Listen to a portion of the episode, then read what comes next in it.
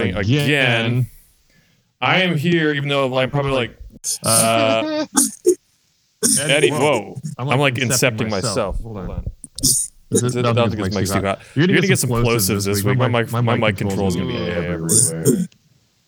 All All right. Uh, let me pull, let me pull up the outline now that I have everything Yeah, let me get the uh, going. pop off this. This uh, Pop off Smirnoff. Uh, pop off. Chiefs, Chiefs, Panthers That's what I do every time. podcast. Pop off. All right, Armando. Uh, count us in, dog. Let's do it, baby. Three, two, one.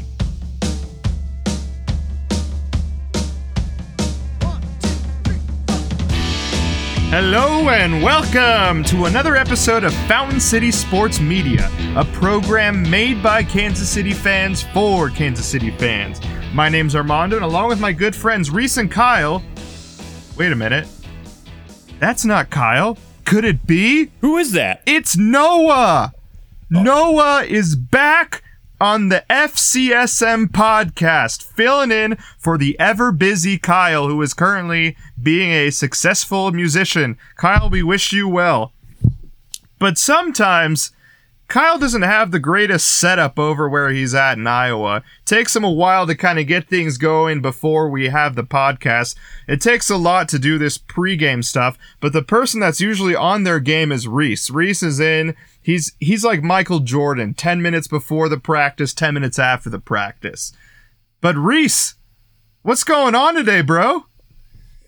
Oh man, due to the marvels and confusions of technology, I'm doing my best to do this remotely without our normal equipment and normal setup.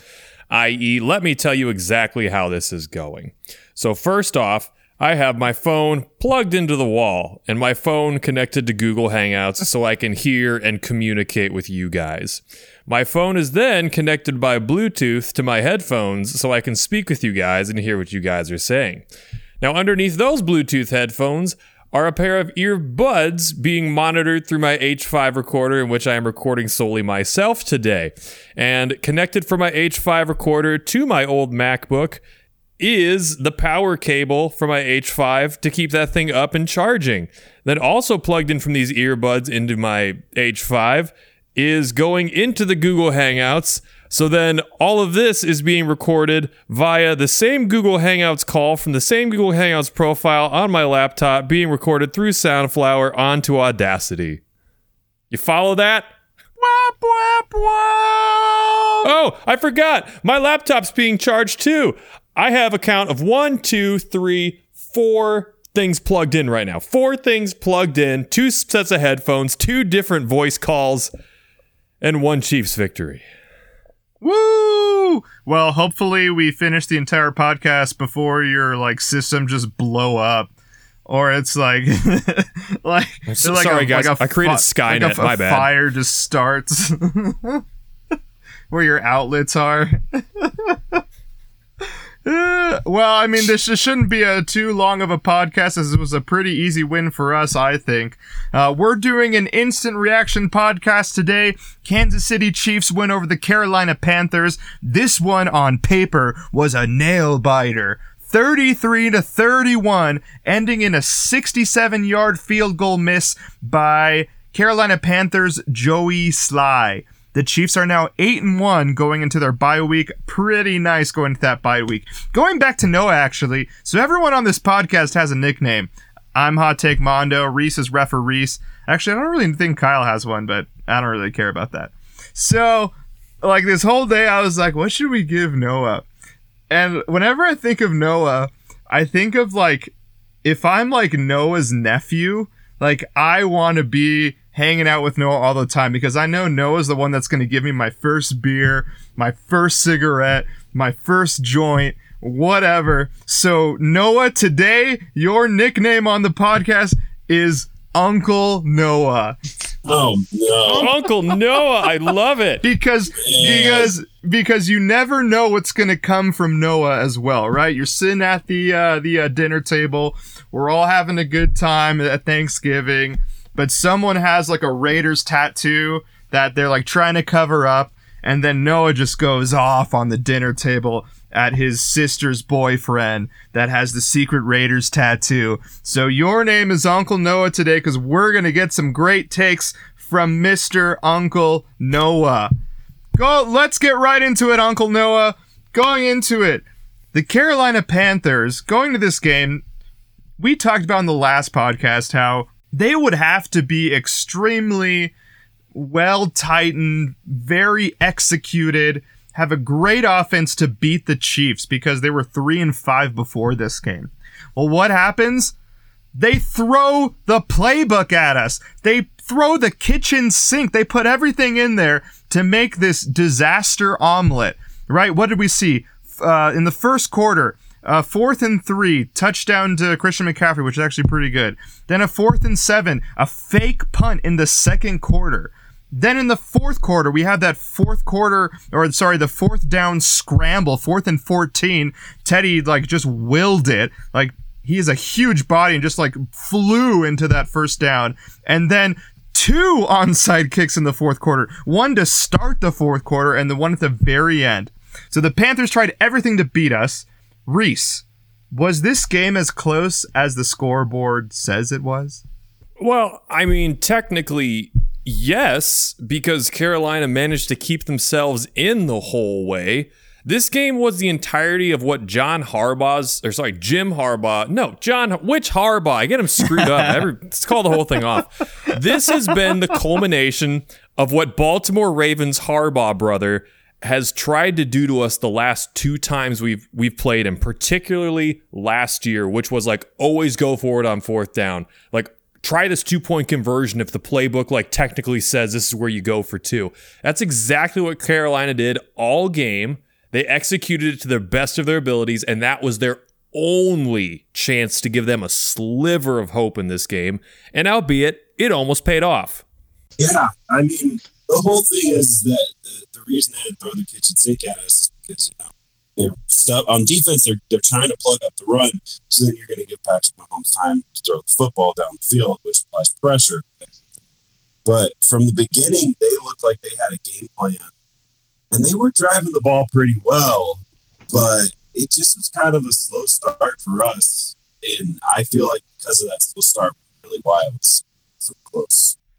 Okay, so both of you agree that the Panthers then are a scrub team. Like they're like one of the worst teams that we've faced. True or false? Noah, you first. All right, so they threw the kitchen sink at us. They're coming down on the first drive. I believe they went for a forward on fourth down at least once on that drive, right? Yep. Yeah. So already they're going to come out with that, like you, like, like Reese said, that John Harbaugh mentality where we're going to go for it. We're going to put as much pressure on them and hopefully execute. And they executed at, at, at the beginning, and we didn't on the other side. So then that's pretty. I think that's the only reason why this game was as close as it was, is because we didn't put up as much points. Carolina's not a very good football team. They're rebuilding. They have a brand new coach. It's it, it, just was it was a it was a fluky type of game. Okay, so Noah says it's a fluke game. Reese, do you also agree that this is a fluke game and the Panthers aren't very good? Well, I wouldn't say it's a fluke game, but I would say the Panthers aren't very good. Like I said, they decided they would be like as aggressive as possible, which meant going for it on multiple fourth downs, doing trick plays on punting situations. You know, it, it means going for a 67 yard field goal into a knuckling cross breeze to try to win the game. When you look at their record, Carolina was sitting at three and five. If they didn't win this game to make it to four and five, and they're now three and six, it's going to be a real uphill climb for them to make the playoffs. So I understand why they played like they did. It came across as a little desperate, but hey, a cornered animal is the most dangerous animal there is. I I say, right. like, I'll just say, like, one more thing about that. It's just like, I think that this team is in the beginning stages of where they're going to go. Like, like they're not a bad team, but they're figuring out their identity as they keep playing this season. I, I think Carolina's got a decent future ahead of them. I think that defense definitely has a long way to go. I think we beat ourselves on offense just as much as they kept up with us on offense this game. I think we easily could have dropped a 40 plus bomb on them had we played more disciplined football. They have some good pieces on offense. Obviously, Christian McCaffrey is the best in the game at what he does. Teddy Bridgewater is a very competent NFL starting quarterback, but they're built a lot like Seattle to me. They got playmakers, a very porous defense. And I mean, look, Seattle needs a Russell Wilson level quarterback playing at an MVP level in order for them to even keep their heads above water at this point. And that's just not the case in Carolina. So I think they have some kinks to work out and a quarterback situation to solidify in the next few years. Ladies and gentlemen, this is Hot Take Mondo coming at you. Hashtag Hot Take Mondo with another hot take for you. This game was real. Oh, boo. The Panthers offense is real. This is the exact team that I do not like the Chiefs playing going forward. This is the exact game script that the Chiefs can lose to in the playoffs. This is the exact thing that pisses me off about our defense and our defensive line. Let me explain. You both are correct. Teddy Bridgewater is not very good. But Teddy Bridgewater in a Matt Rhule offense is great because Matt Rhule is a great coach and sets him up for success. Why? He has CMC, the best running back in the NFL. He can do multiple things with CMC, right? He can rush with CMC. CMC is also a Pro Bowl level receiver for uh, Teddy Bridgewater. And Teddy Bridgewater can't throw the long ball. I mean, he can kind of, and that doesn't matter when you have a CMC because you can literally dump it off and CMC goes for 20, 30 yards. But not only do you have that, you have Robbie Anderson, you have Curtis Samuel, you have DJ Moore. Uh, let me just look really quick what they had. Curtis Samuel had 105 yards, Christian McCaffrey had 82 yards receiving. Robbie Anderson had 63 yards receiving, so he has weapons around him and doesn't have to be Russell Wilson, doesn't have to be Lamar Jackson, doesn't have to be uh, whatever his name is, Josh Allen. I forgot about him because he just sucked in that last game. Anyway, that system is set up to beat a team like the Chiefs because our D line is hot and cold. Our D line is and Hyde. So what did they do today? They ran the ball, and Christian McCaffrey did extremely well in running the ball. And then what happens when we bring the blitz or something? Then he just screen passes it to Curtis Samuel, screen passes it to Christian McCaffrey. So this game made me very afraid because the last game we were talking about our defense almost making the brink of being an elite defense. But this game, I think it's put us back because this is the game script that the Titans can do. If if the Ravens have a good game, if they have a good game, this is the game script that can beat us. What say you to Hot Take Mondo Prophecy? Well, I'd like to take this one first. I'll hand this off to you, Noah, to see what you think, but I think we're kind of doing ourselves a disservice to the coaching of Matt Rhule today. Uh, you know, it came out in an interview earlier this week that Andy Reid, you know, he's got a great coaching tree of players. The Harbaugh I mentioned and have already forgotten his name. Nagy, Pederson, the list goes on. But Andy Reid said Matt Rhule is the one coach that got away that he regrets not like hanging on to long term and is, you know, making one of his disciples. And it's obviously evident in the way that he coached the game today. Now, I said it came across as very desperate and gimmicky, but guess what? When the season's on the line, as you mentioned, you have to throw everything in the kitchen sink at this game, and that's exactly what he did. What say you, Noah?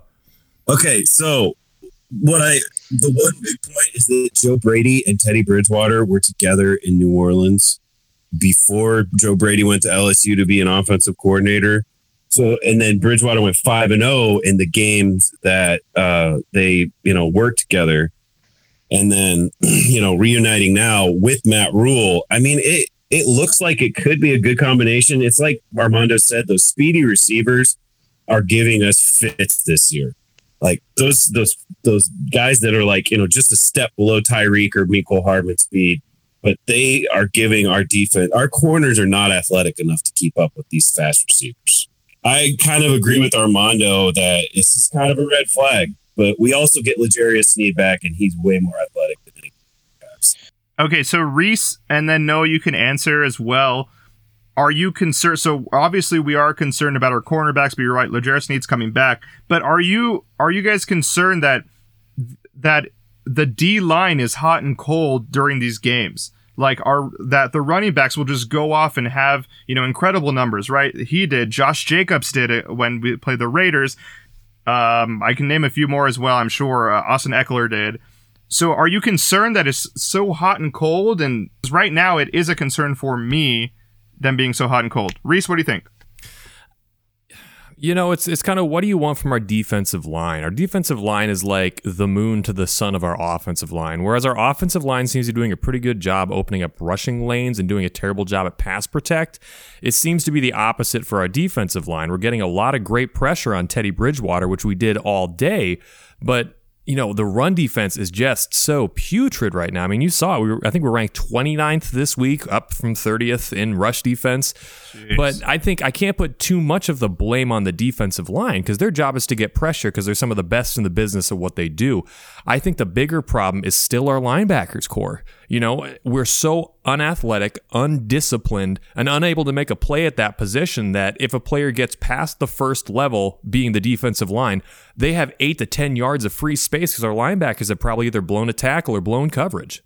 I, I think that it's just speed in general from like running backs, receivers. You see that, like like Reese is saying, the second level, the second McCaffrey hits a hole, he is he's up the field eight or ten yards, and that's that can really come back to bite you, you know, in a game when it's going to be close and you need to get the ball back or something like that.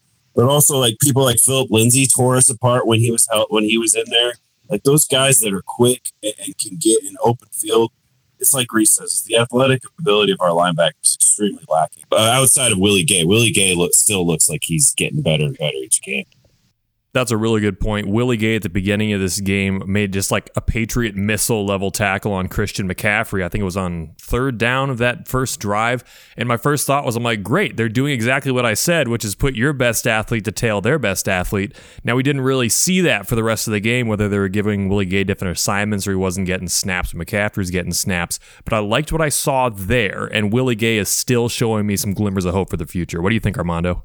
Uh, yeah, no, I, I really like Willie Gay because this answers the question that Noah posed. Well, not really a question, but a commentary that you pose that we have very inathletic cornerbacks and inathletic defensive back corps, where Willie Gay gives that answer at least in the middle of the field because he's probably our most he's probably our most athletic person, even more athletic than uh, than Honey Badger.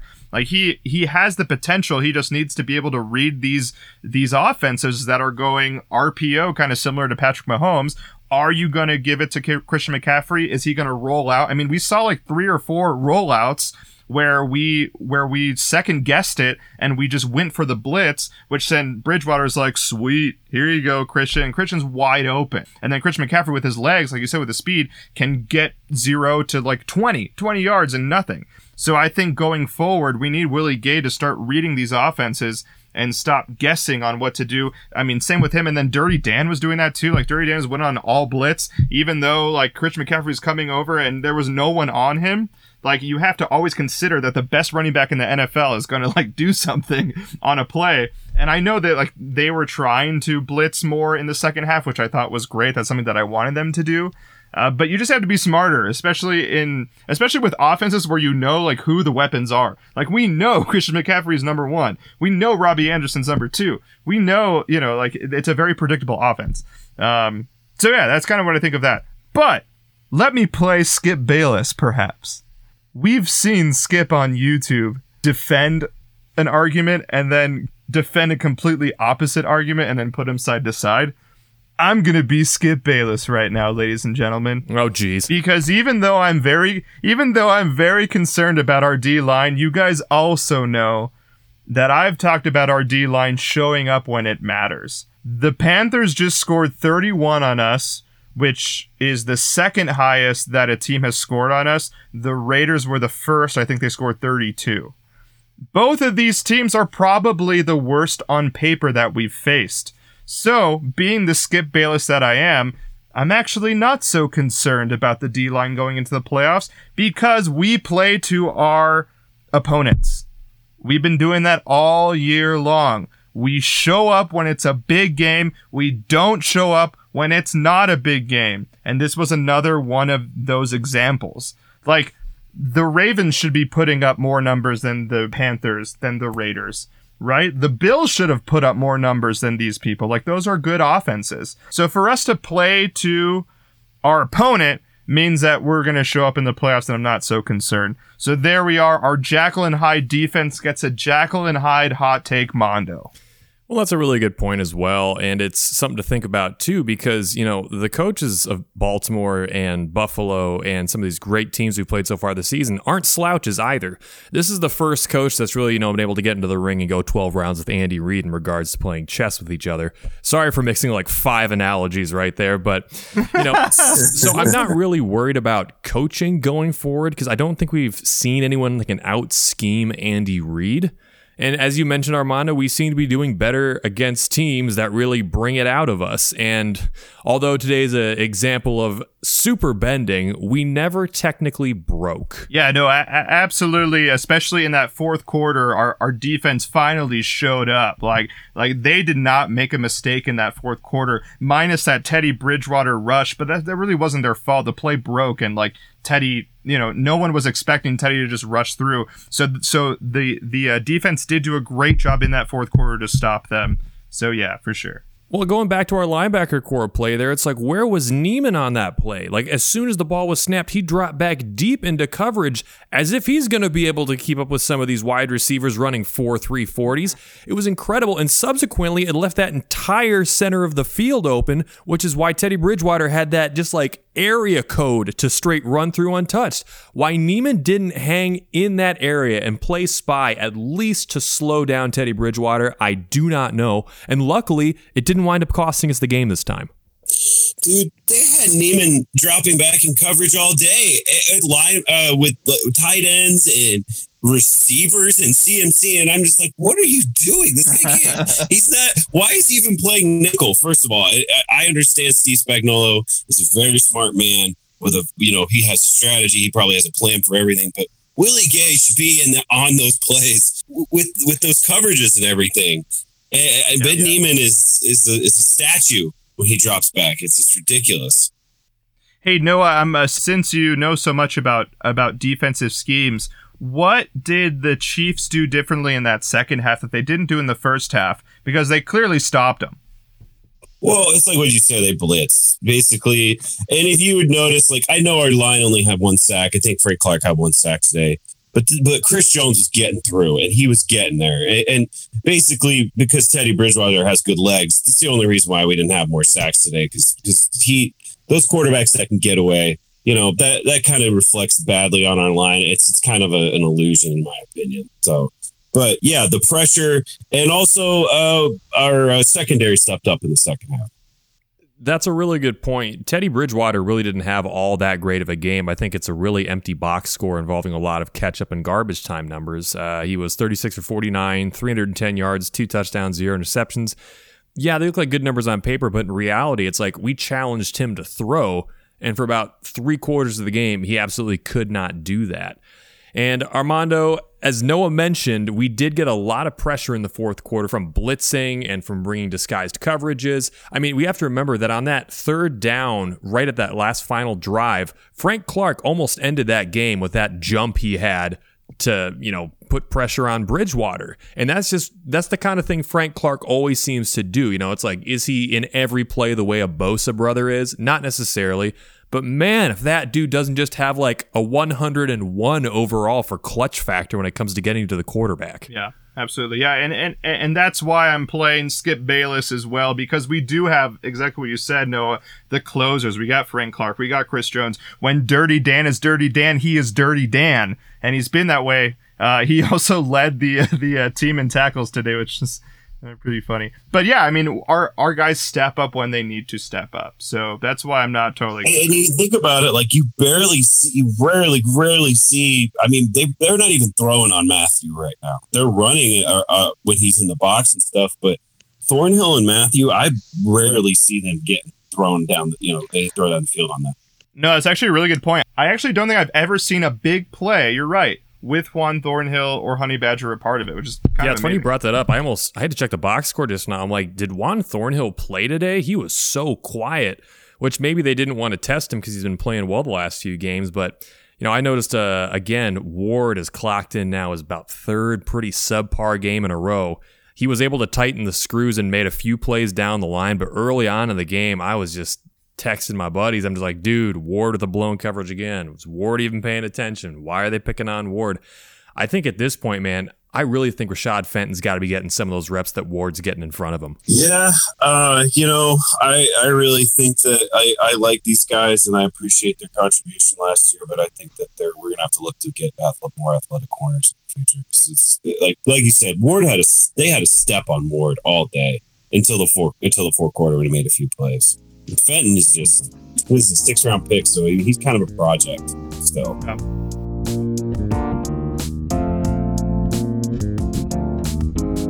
Welcome back to Fountain City Sports Media. It's everyone's favorite time of the podcast where we crack open a beer, we review it, and we tell you the highs, the lows, and the really highs of the beer we've chosen.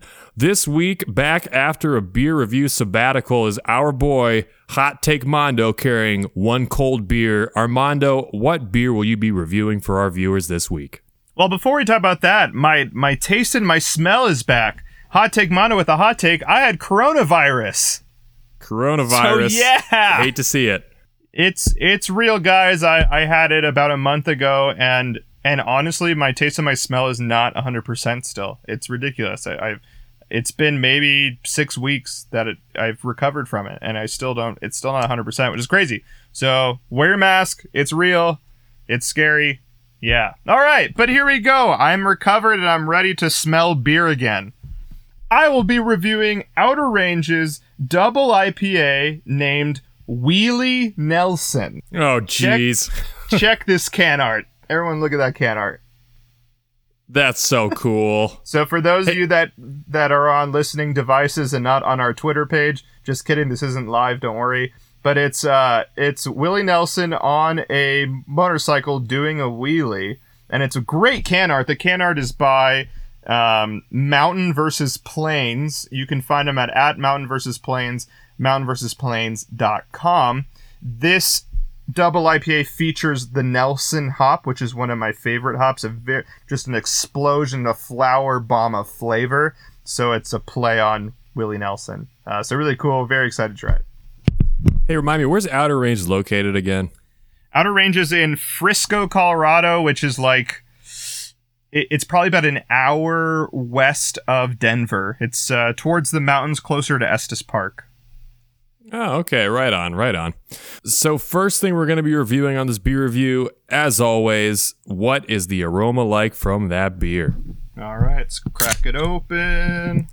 Woo! And this has been in the fridge for a little while, so the flavor should be blended well. And for our viewers, if you have a double IPA or you have something that has a lot of hops in it, you can keep it in the fridge for a while. In fact, it's probably good because then those flavors will finally kind of mesh together, giving you a good taste.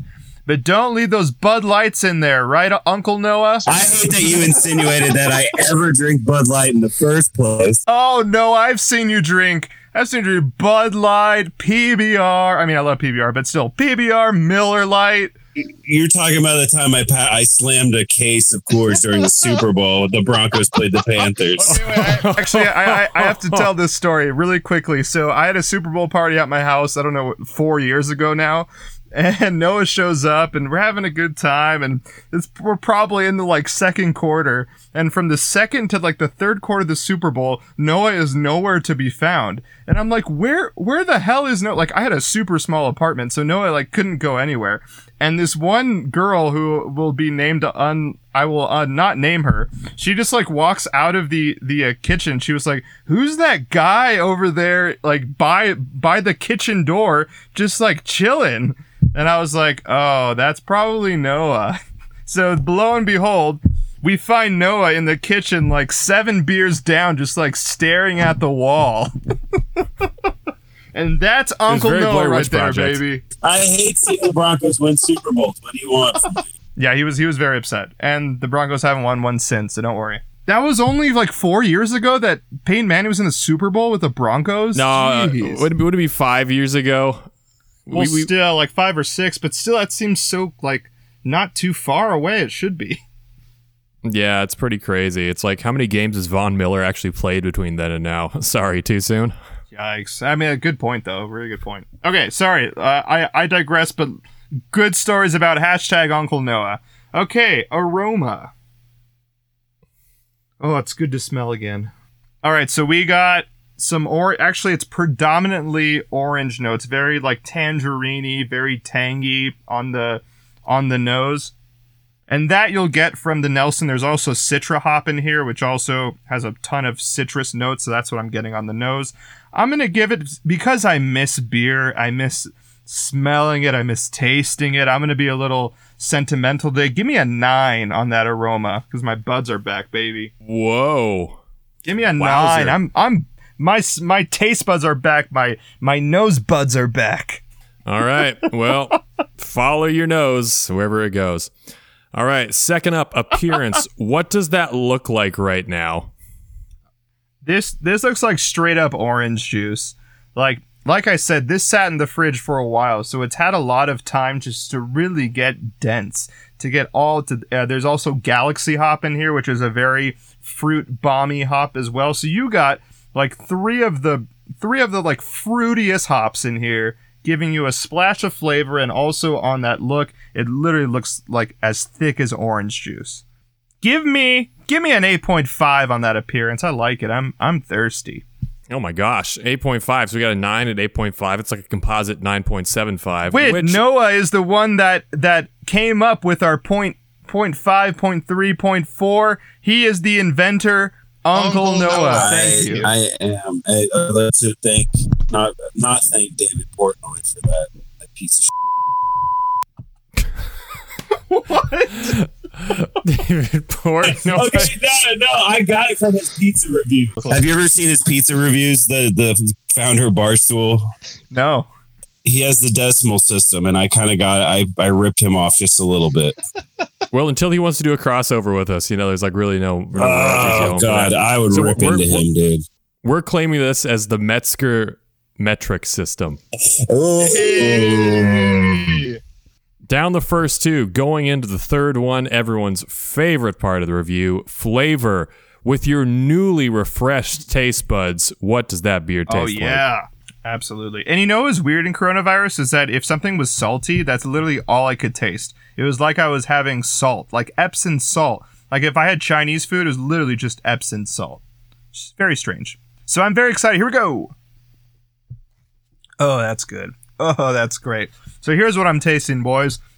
Just like what we look at and smell on this beer, we get in the flavor ton of orange notes. It literally almost tastes like orange juice. Maybe because I had it sit so long and that citrus bit in there, but very tangy, very orangey. I do get some grapefruit as well, which is very nice, and it also sits well with that dank flavor. I'm getting a lot of hop in there as well. So you get a mixture of the fruit, you get a mixture of the dank. You also get a little bit of the the pat or the grapefruit and also kind of like orange rind. You get you get some of that as well. Great combination. Love it. Straight up nine, baby. Wow, that's pretty good. You are just so happy to be back and tasting beers, aren't Oh. you? I- I'm telling you, like I can kind of taste like Coke. I can kind of taste Dr Pepper because it's so sugary, but I couldn't taste like these subtle things that I'm now tasting, and it's not even 100% yet, which is crazy. So I'm looking forward to even more, even more. But I love it, love it. Well, now, well, now here's a curious question for you. We're on to our next one, number four, mouth feel. Has the COVID affected your ability to perceive tactile sensations in the mouth? No, I don't uh, like like that. Like I couldn't tell the difference between something that's heavy and something that's light. Or Yeah, yeah. Can you can you like perceive sensations in the mouth that aren't flavor? Yeah, yeah. So I can definitely feel weight. I can feel textures still. It's not like a blanket thing. It's literally just the taste buds that went away and because at first when when you do have congestion, you know, it's it's just like if you had like the not that it's the flu, it's not, but just like if you had the flu and you lost your your uh, taste and smell, like when you first have those symptoms then it, it makes sense that you don't have taste or smell. But then once that goes away and you're literally normal again, then it's weird. Then it's like, wait, Good question though. Well, in that case, then please tell us about this beer. mouthfeel excellent on this and what's crazy is like i said i've had this in the fridge for a while but the but the carb you can still taste in the mouth really well just like if i bought it last week um, so that's pretty crazy that you can still feel that and i love that because it gives it a little more bite which also pairs well with like the grapefruit flavor with that orange rind flavor with the dank flavor so having that carb on there i really enjoy and then the smoothness of that orange the smoothness of the fruit flavors having those two juxtapose the chiaro scuro perhaps of oh, beer Oh gosh. Oh, give me give me some Noah Dewey Decimal System here. 8.7, baby. Please, please pay homage to the inventor while he's on air with us. The Metzger metric system. All right. So number five, aftertaste. How has the taste of the beer changed since your first sip to now? Aftertaste, again, same with mouthfeel. It's smooth, but then you also get a little bit of that kick from either the carb or from the hop. And I like the juxtapose of both. Sometimes I prefer smooth over like having the little bit of acidity. And that's kind of my general taste buds. Like, give me mashed potatoes every meal. Give me something that's just creamy, just like smooth and tasty. But this, you also get some of that kick in addition to the smooth. Give me an 8.5 on this bad boy. All right. That leads to last but not least, BDQ, which stands for Bud Light Defying Qualities. I mean that that could screw the whole thing up if you. oh wait, d- sorry, it defies Bud Light. Never mind, not de- defines Bud Light. Oh yeah. Oh, so doing a little uh, Uncle Noah here. It's much better than kicking seven Bud Lights at the Super Bowl. I mean, this is like you have you have two at a party or three if you're maybe having a bad day, want to get a little more buzzed. But man, I'm getting a good flavor. I can probably crush a few of these, but I know the ABV on this guy because the double IPA is probably pretty heavy. But man, this is a fun beer, whether it's cold outside, whether it's warm outside. It's just an overall great beer. Give me a 9.1. Oh, baby, what a great beer. Well, I'm glad that the beer with Willie Nelson on the can didn't smell like, I don't know, Woodstock and a Winnebago. You know, it's- It's actually pretty funny I- that, like, if they actually should have made it more dank, obviously. Yeah, wink, wink.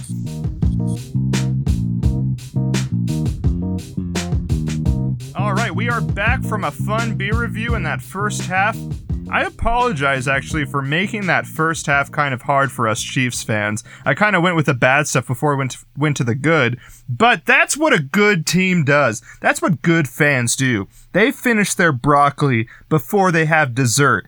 And tonight, my friends, we feast on some ice cream. We feast on some banana Foster from Eddie V's, which probably is, by the way, is super good. How can you get any pudding if you don't eat your meat? the, the Pink Floyd reference right there. I love it. Nice.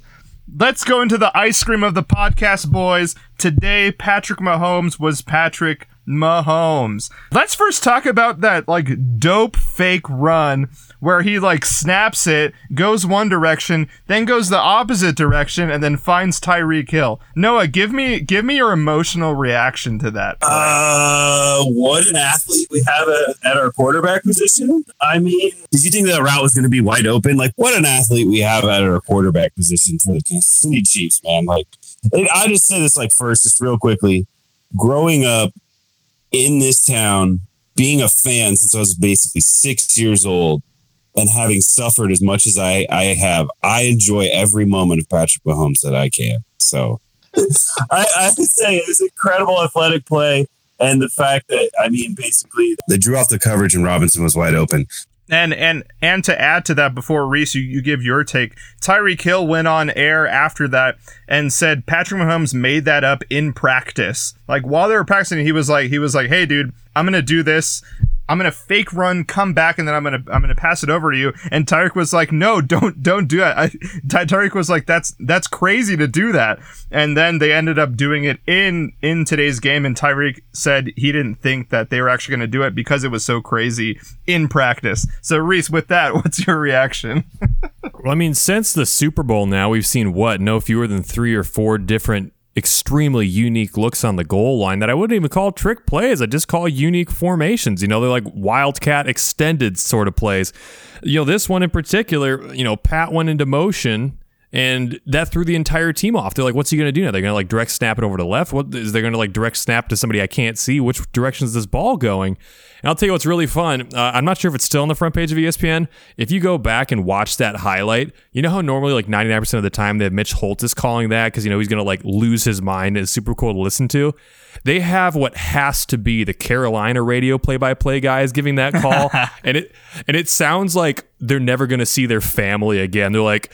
Well, Holmes in motion. Oh, snap it to him. Oh, yeah, to Robinson. Man, they just oh, they just always throw wrinkles in there, don't they? Oh, I love that. I love that. So Patrick Mahomes had he had 372 yards, four touchdowns, zero interceptions. He he becomes the youngest player or the fastest player to hit 100 touchdowns in their career. Tyreek Hill, who had 113 yards, two touchdowns today, has the most touchdowns in the NFL by a wide receiver.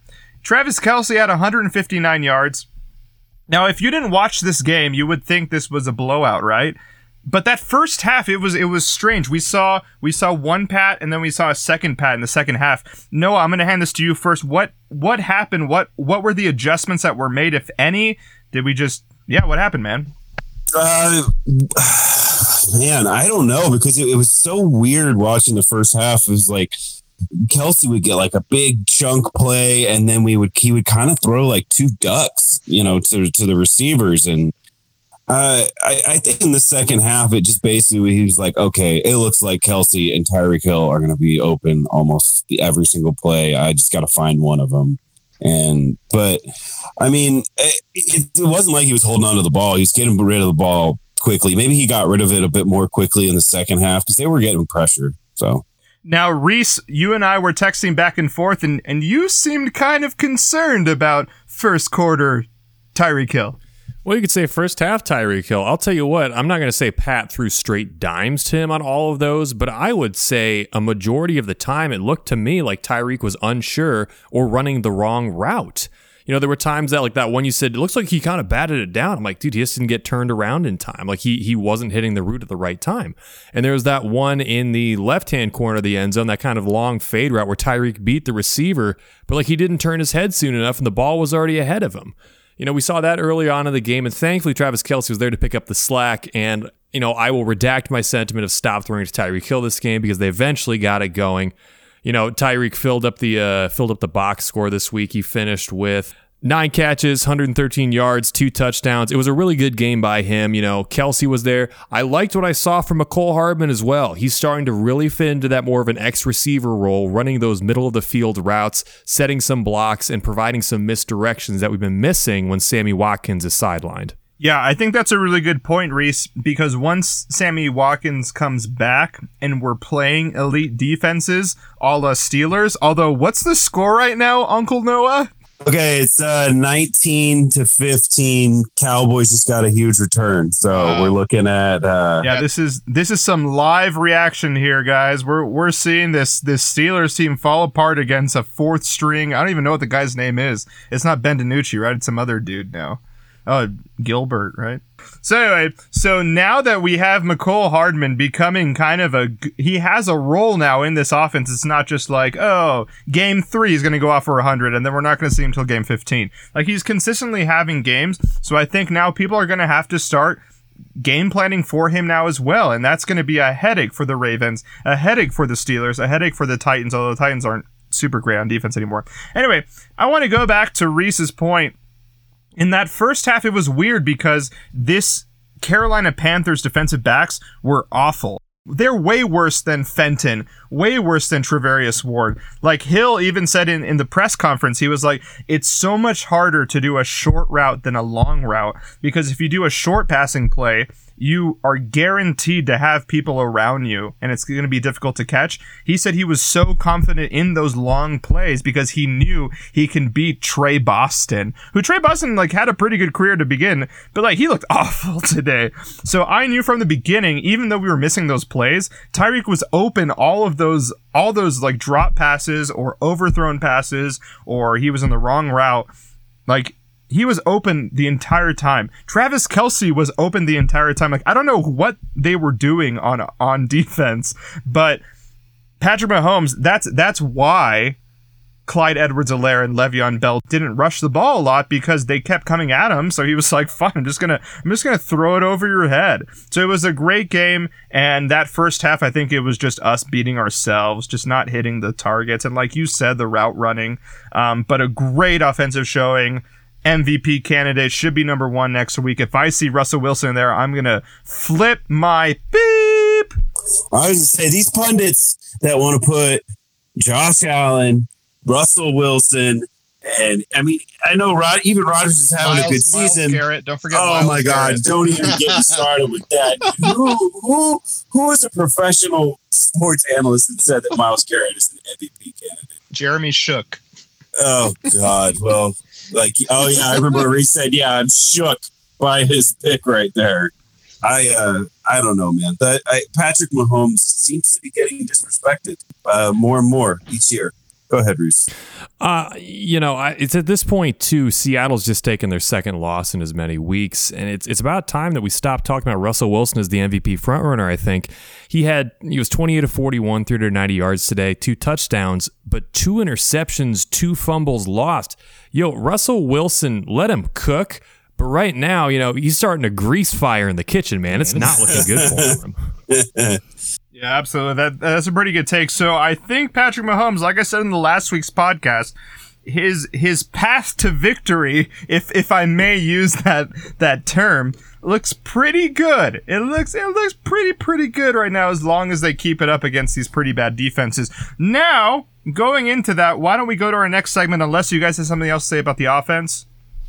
Uh, I mean, all I gotta say is 25 touchdowns, one interception. What more do you need? No, pl- no players ever done that. Absolutely, absolutely. Insane. That's going to go straight into our next. We are now at the middle of the season. I want some mid-season grades from you guys today. No, I'm going to start with you because you said Patrick Mahomes is basically the goat. Give me the mid-season grade of our offense. Uh, barring probably the second half of the Raiders game and maybe the first half of the Chargers game. Uh, I it's been running on all cylinders. Andy and Eric Bieniemy can play call with eh, eh, are the best play callers in the league. And in terms of depth, you know, even our offensive line has, has stepped up after they just keep getting hurt. You know, more and more. I gotta give them at least an, uh, an A, an A. I won't go A plus or anything like that, but an A, man. They're just the best Sweet. offense in the league. Reese? Yo, I'm gonna come in really hot here and give them. I'm gonna give the offense a B plus, which is really scary to say What? because no, I'm serious. Hear me out on this. This is a fun fact. This was our third lowest scoring game of the season today. We've only scored 33 or fewer points three times. We dropped 23 Which is the why they should have an A plus. Well, no, you got to you got to let them know there, there's room to grow here. the The running game, by and large, has still been very inconsistent. We've had sparks of a running game. It's been mostly gone the last two weeks. Prior to Le'Veon Bell joining, Clyde Edwards-Helaire was hot or cold. The offensive line is playing. Dude, if I had to grade the offensive line alone, they're getting a straight D. I mean, that's beyond unacceptably low and pulling down our offense. You know, in the passing game, even, you know, Pats looked like he's kind of struggled to get into a rhythm, whether that's play calling, not having enough time because of the aforementioned offensive line. I don't know. But that's what's so great is that 33 is getting kind of, you know, like the bottom of the barrel scoring wise, and this offense still has so much more room they can grow. Okay, I'm going to defend our offense first. I'm giving us an A plus. Really? Hot Take Mondo always has the hot takes, and I'm giving our offense an A plus because no one is better in the NFL than the Chiefs. And if we're grading based on who who is in the NFL, I'm giving us an A plus. Now let me explain. Just like I did last week, I said that we would have to adjust to what the defense was giving us or what the offense was giving us from the Carolina Panthers. And that's exactly what happened.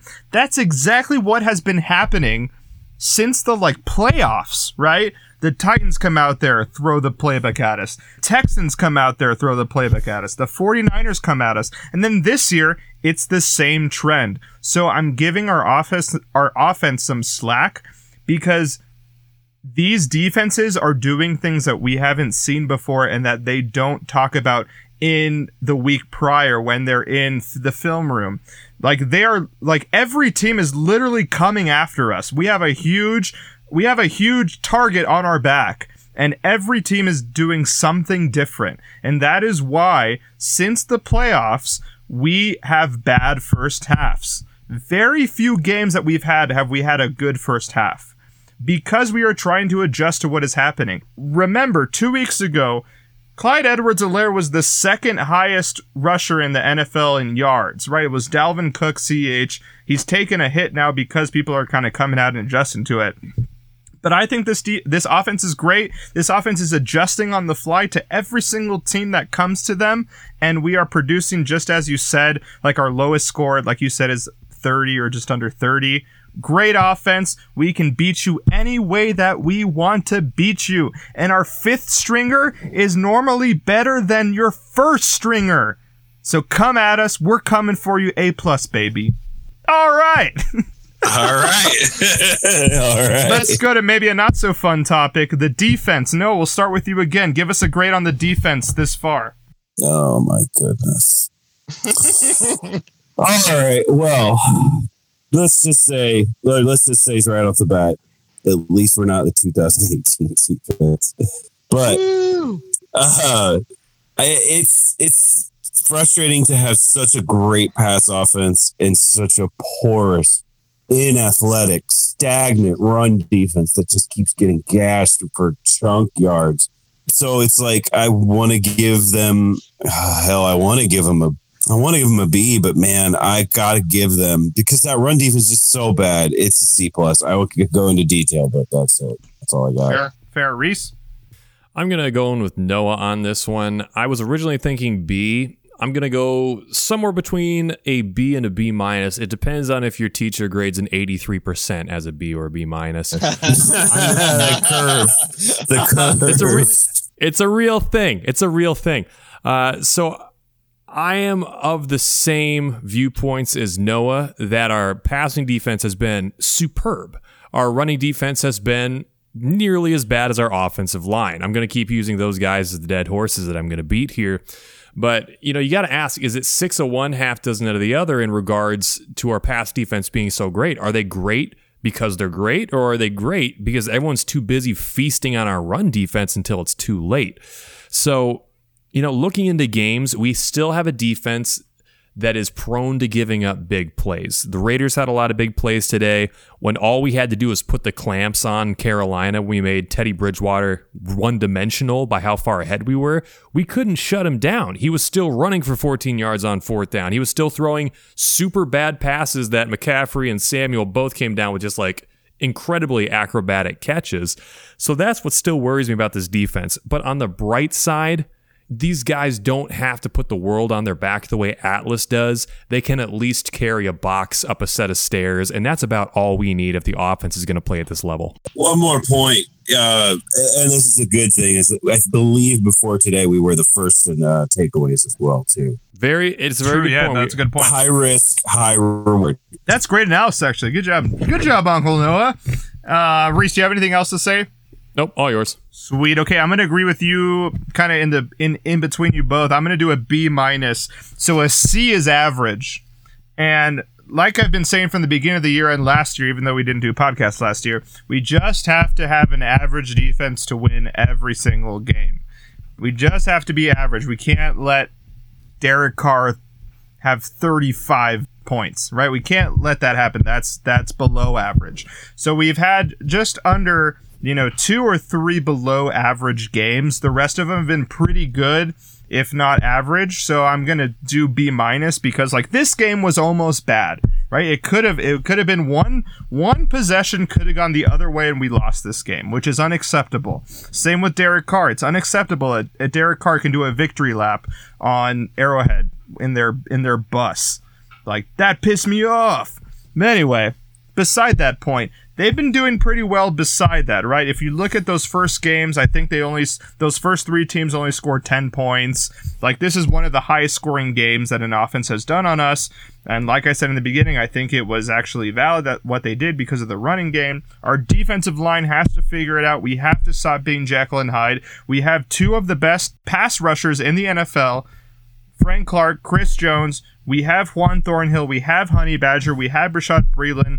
We should not be a B minus. We should be a B plus or above. The liabilities that we talk about all the time is Richard Fenton, it's Charvarius Ward. That still should not bring us to a B minus. Unfortunately, I think today we are a B minus. We can definitely do better. I think we will do better because, like I said, we play better when we play better teams.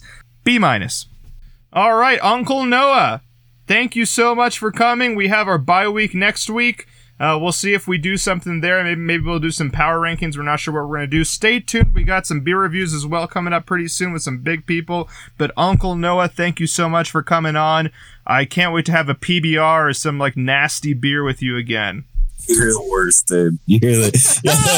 if I hang out with you, you're gonna give me the best beer I can I can possibly drink. Absolutely, I'll bring you a double IPA, and you're gonna get buzzed right from the beginning because you have PBRs all the time.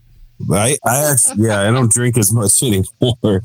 Oh, thanks, guys. It was awesome. I, I'm just nice to get this win. It's hard to beat the Chiefs, Yeah, baby. It's hard to beat the Chiefs. Absolutely. We got we have to get you on here again later. No, it's been a great time, man. Oh, for sure. We'd like to thank you for joining us today on Fountain City Sports Media. This podcast is brought to you by listener support, so consider becoming a friend of the podcast.